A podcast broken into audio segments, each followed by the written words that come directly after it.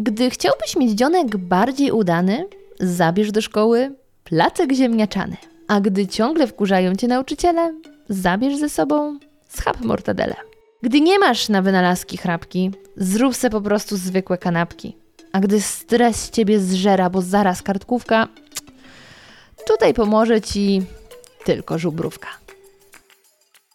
Dzień dobry, nazywam się Małgosia Zmaczyńska, a to jest Podśniadanko, czyli seria w ramach podcastu Zmacznego, którą to staram się Wam umilić pierwsze 2 tygodnie września.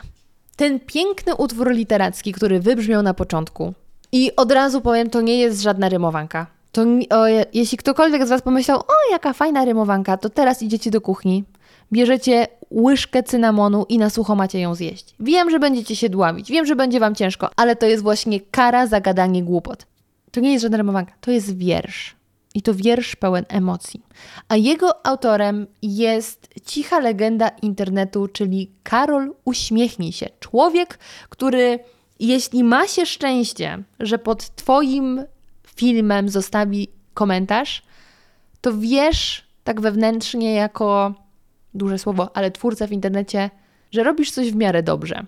Że ten człowiek zechciał się zatrzymać i zostawić po sobie ślad. Ja jestem dumna, że Karol czasem zagląda w moje skromne progi i zostawia właśnie takie małe dzieła sztuki. Karolu, nie znam Cię, nawet nie wiem, czy naprawdę masz na imię Karol, ale serdecznie Cię pozdrawiam i wiedz, że jesteś legendą. I doszłam, moi drodzy, do wniosku, że ten wiersz będzie idealnym wstępem do dzisiejszego odcinka, ponieważ w dzisiejszym odcinku zrobimy sobie podsumowanie zeszłotygodniowych podśniadanek, czyli zbierzemy w podcaście nie dość, że porannym, to kulinarnym, trochę słabo jest mówić o słowie na K, czyli zbierzemy do miski odpowiedzi na wszystkie pytania, które Wam zadałam i zaczynamy od pierwszego odcinka, czyli od kwestii miękkiego awokado w knajpach.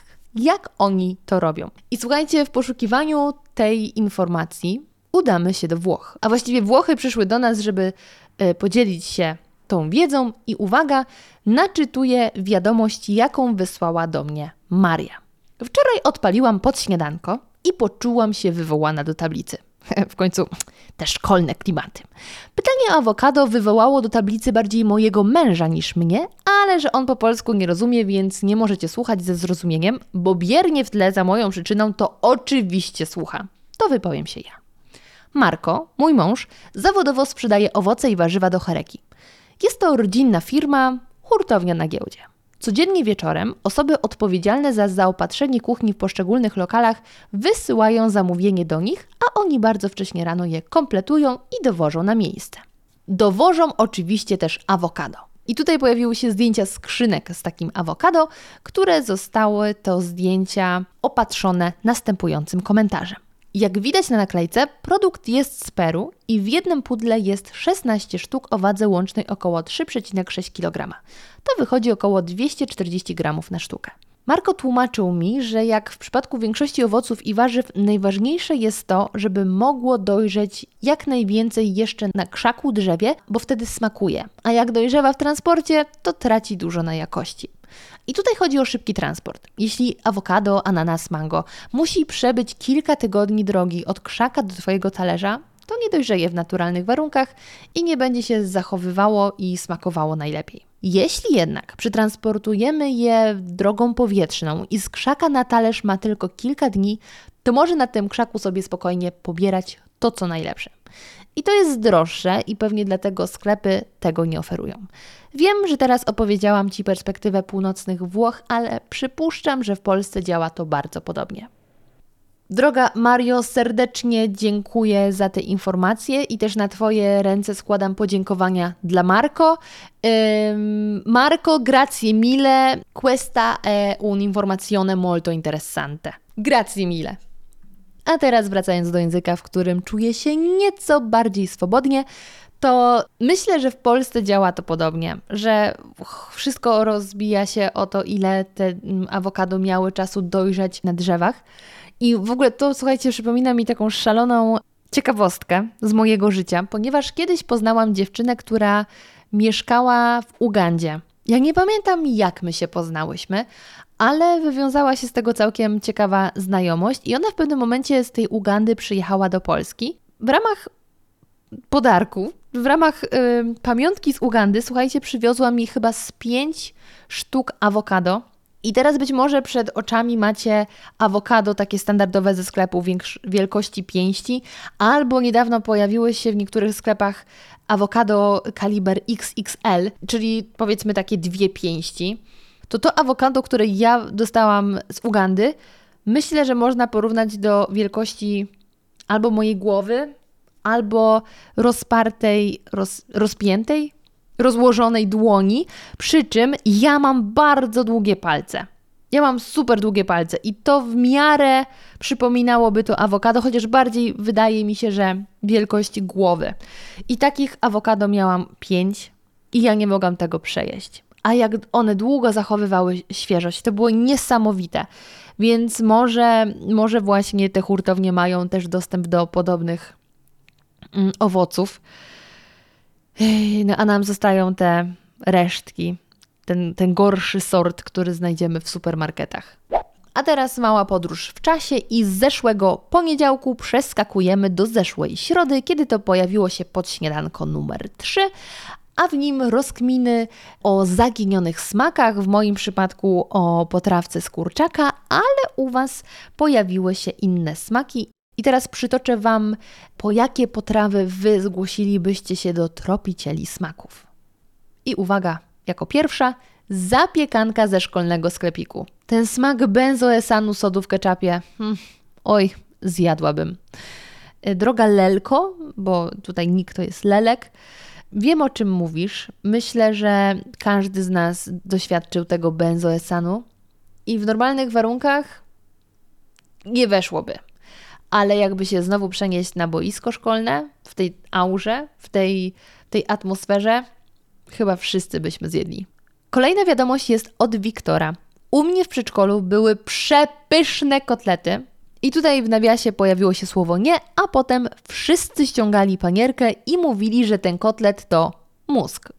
Mógłbym to jeść co niedzielę. I tutaj przypomina mi się historia z zeszłego tygodnia, gdy podczas jednej z rozmów na Instagramie na temat budyniu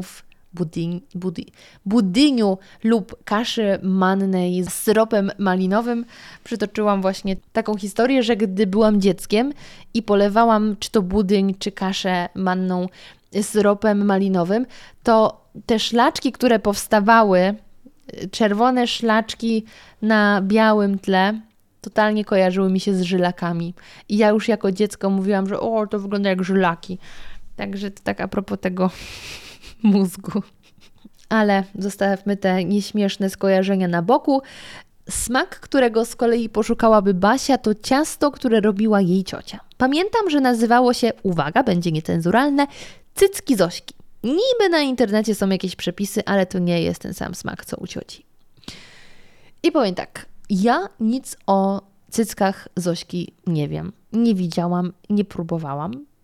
Kojarzę natomiast motyw cycków teściowej, więc nie wiem, czy to jest case, że jakaś teściowa miała na imię Zośka, więc cycki teściowej dostały konkretne imię Zośki, czy jest to inna historia, ale no trzeba przyznać, że niektóre nazwy ciast w Polsce, zostawmy bez komentarza. Patrycja z kolei mówi, że tropiciele smaków w takim przypadku mieliby dużo roboty, może i niewykonalnej. Najtrudniejsze do odtworzenia są dania starszych babć, cioć, które wszystko robią na oko, nie są w stanie podać, co dokładnie wrzuciły do garnka, nie wspominając o gramaturze. Co najgorsze, przenoszą w czasie do wspomnień, przez co nawet proste ciasta wydają się jakimś rarytasem. I dodaję, że w temacie książki, o której opowiadasz, może się komuś spodobać japoński serial Midnight Diner: Tokyo Stories. Zwykłe, niezwykłe potrawy, jak corndog, wprawiają bohaterów w nostalgię, przenoszą w przeszłość. Taka zaduma w małej knajpce, a całość się lekko ogląda. Polecam na chłodne wieczory. Bardzo dziękuję za polecajkę i rozejrzę się za tym serialem, bo brzmi absolutnie jak klimat tej książki, o której Wam opowiadałam. Ale zamykając już wątek tych zaginionych smaków, to w bardzo podobnym klimacie napisał do mnie Marcin, który mówi, że taka usługa tropicieli smaków wzięciem by się cieszyła, ale jej skuteczność jest mocno dyskusyjna w praktyce. Sam mam kilka smaków, do których bym wrócił nierealne do odtworzenia. Na przykład brzoskwinie i jabłka z sadu u dziadków. Wydawałoby się, że to akurat powinno być proste, bo jeden składnik. Nie trzeba się użerać z odtwarzaniem przepisu, a jednak, mimo że człowiek od tego czasu spróbował spokojnie setek jabłek, teoretycznie tej samej odmiany, to nope. To skoro nie jestem w stanie znaleźć odpowiednich jabłek dzisiaj, to jak mam odtworzyć jabłecznik? Podobnie z mięsem ze słoika. Klasyczne peklowane kawałki wieprzowiny. Przepis absurdalnie prosty by się wydawało. Nope. Zabrzmi jak boomer, ale 25 lat temu było inne mięso. Podejrzewam, że jednym z powodów niemożliwości odtworzenia Twojej potrawki z kurczaka też jest ten sam problem. Powiem tak, odnośnie do potrawki z kurczaka problem nie jest ten sam, bo ja nawet nie pamiętam poszczególnych składników tej potrawki, więc to jest, myślę, kwestia tego. I ja zupełnie szczerze nie pamiętam też smaku tej potrawki. Ja pamiętam, że ona mi niezwykle smakowała i pamiętam mniej więcej, jak wizualnie wyglądała, ale prawda jest taka, że ja nie do końca wiem, jak ona smakowała. Myślę, że to już sobie zinterpretowałam, bo to było tak dawno, poza tym byłam dzieckiem, więc też mniej świadomie jeszcze odbierałam wszystko. A co do tego, że wszystko smakuje inaczej, no na pewno jakaś w tym prawda jest pod kątem chociażby tego, że no jak kupujemy zwykły szczypiorek, koperek czy pietruszkę w Biedronce, to te zioła nawet nie pachną. Jak pójdę już na targ obok, to tak. Podobnie z jabłkami. Jabłka w supermarkecie praktycznie nie pachną. Nie mówię, że nie smakują, bo jak się je zje, przygotuje z cynamonem czy coś, to smaczne, ale nie pachną. A znowu, na bazarku owszem.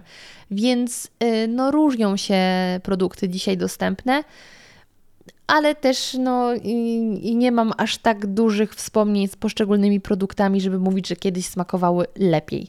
Takiej nostalgii akurat w sobie nie mam. Choć na pewno różnica między sklepowymi a z bazarków istnieje. Przeskakujemy do podśniadanka numer 4 i najpierw komentarze ze Spotify. Bonnie Bennett 18 mówi: moja kumpela powiedziała kiedyś mądre, bardzo studenckie słowa. Dżentelmeni nie piją po 12:00 i tego się trzymajmy. I oczywiście był to komentarz nawiązujący do tego, że trochę czasu poświęciłam alkoholowi w tym odcinku i się zastanawiałam, czy to jest dobra pora na rozmowy o alkoholu. Z kolei Lemur pisze: panie ze sklepików szkolnych, wysyłam ciepłe myśli do pań ze sklepików z gimnazjum i liceum. Złote kobiety. Poza tym czekałam na motyw recytatorski, posmutniałam bez niego, ale przyjmuję wyjaśnienia. Bardzo dziękuję, cieszę się, że kącik recytatorski niektórym przypadł do gustu. Dzisiaj powrócił i to w jak wielkim stylu. No ale słuchajcie, motyw mortadeli jeszcze niestety musimy poruszyć, bo was Bóg opuścił.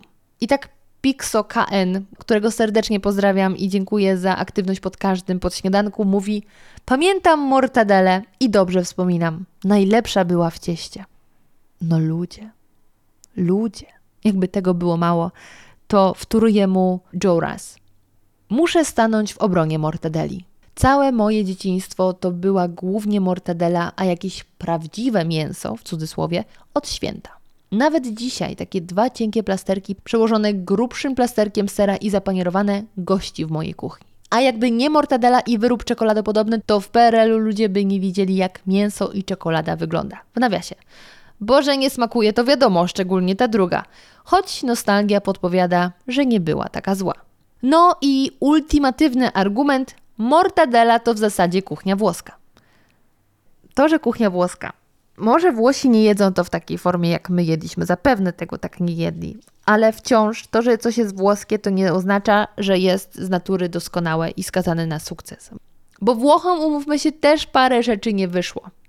Francuzom o wiele więcej nie wyszło, ale Włosi też bez skazy nie są. I może tą skazą właśnie jest mortadela. I to wszystkie odpowiedzi, którymi chciałam się dzisiaj z Wami podzielić, choć absolutnie nie wszystkie rozmowy i wątki, które w związku z podśniadankiem się pojawiły, bo kilka dyskusji też prowadziłam z Wami na Instagramie, a także jeszcze w komentarzach na YouTubie. Także bardzo, bardzo dziękuję za to, że ze mną współtworzycie te poranki. I dzisiaj w ramach, niektórzy powiedzieliby call to action, ale w praktyce mojej ciekawości, będę wdzięczna, jak w komentarzu dacie mi znać, jak Wam w ogóle podoba się podśniadanko. I czy w przyszłości warto pomyśleć o podobnej serii. A już teraz życzę Wam nie tylko miłego dnia, ale również wspaniałego tygodnia. Słyszymy się jutro. Pa!